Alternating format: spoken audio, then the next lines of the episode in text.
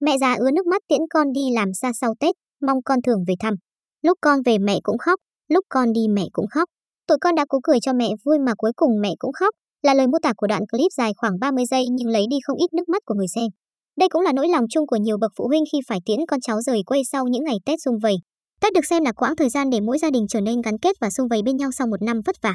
Hơn bao giờ hết, thứ mà người ta mong chờ nhất ở những ngày này là được ngồi cạnh bên nhau, nói những câu chuyện trên trời dưới đất, nắm tay nhau động viên cùng cố gắng.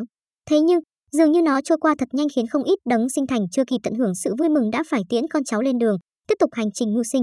Và cụ già trên đây chắc hẳn cũng vậy.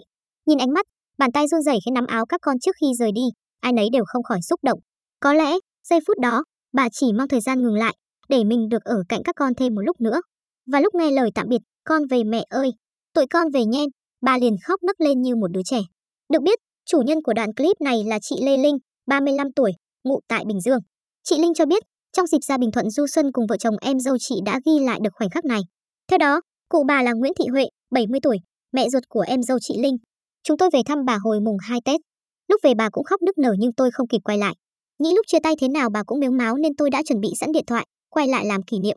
Kết quả là bà cũng khóc khiến chúng tôi không ai kìm lòng được. Sợ bà khóc nhiều hơn nên cả ba tranh thủ đi nhanh, nhưng nước mắt cứ lăn dài ướt luôn cái khẩu trang", chị Linh chia sẻ. Do năm nay tình hình dịch căng thẳng khiến gia đình em dâu của chị Linh không thể về thăm mẹ được. Thế nên, sau những giây phút ngắn ngủi, ai nấy đều bịn rịn, không nỡ nói lời chia xa. Sau khi xem đoạn clip, cụ Huệ cũng cho biết bản thân không giấu nổi xúc động vì thương các con phải đi làm ăn xa vất vả.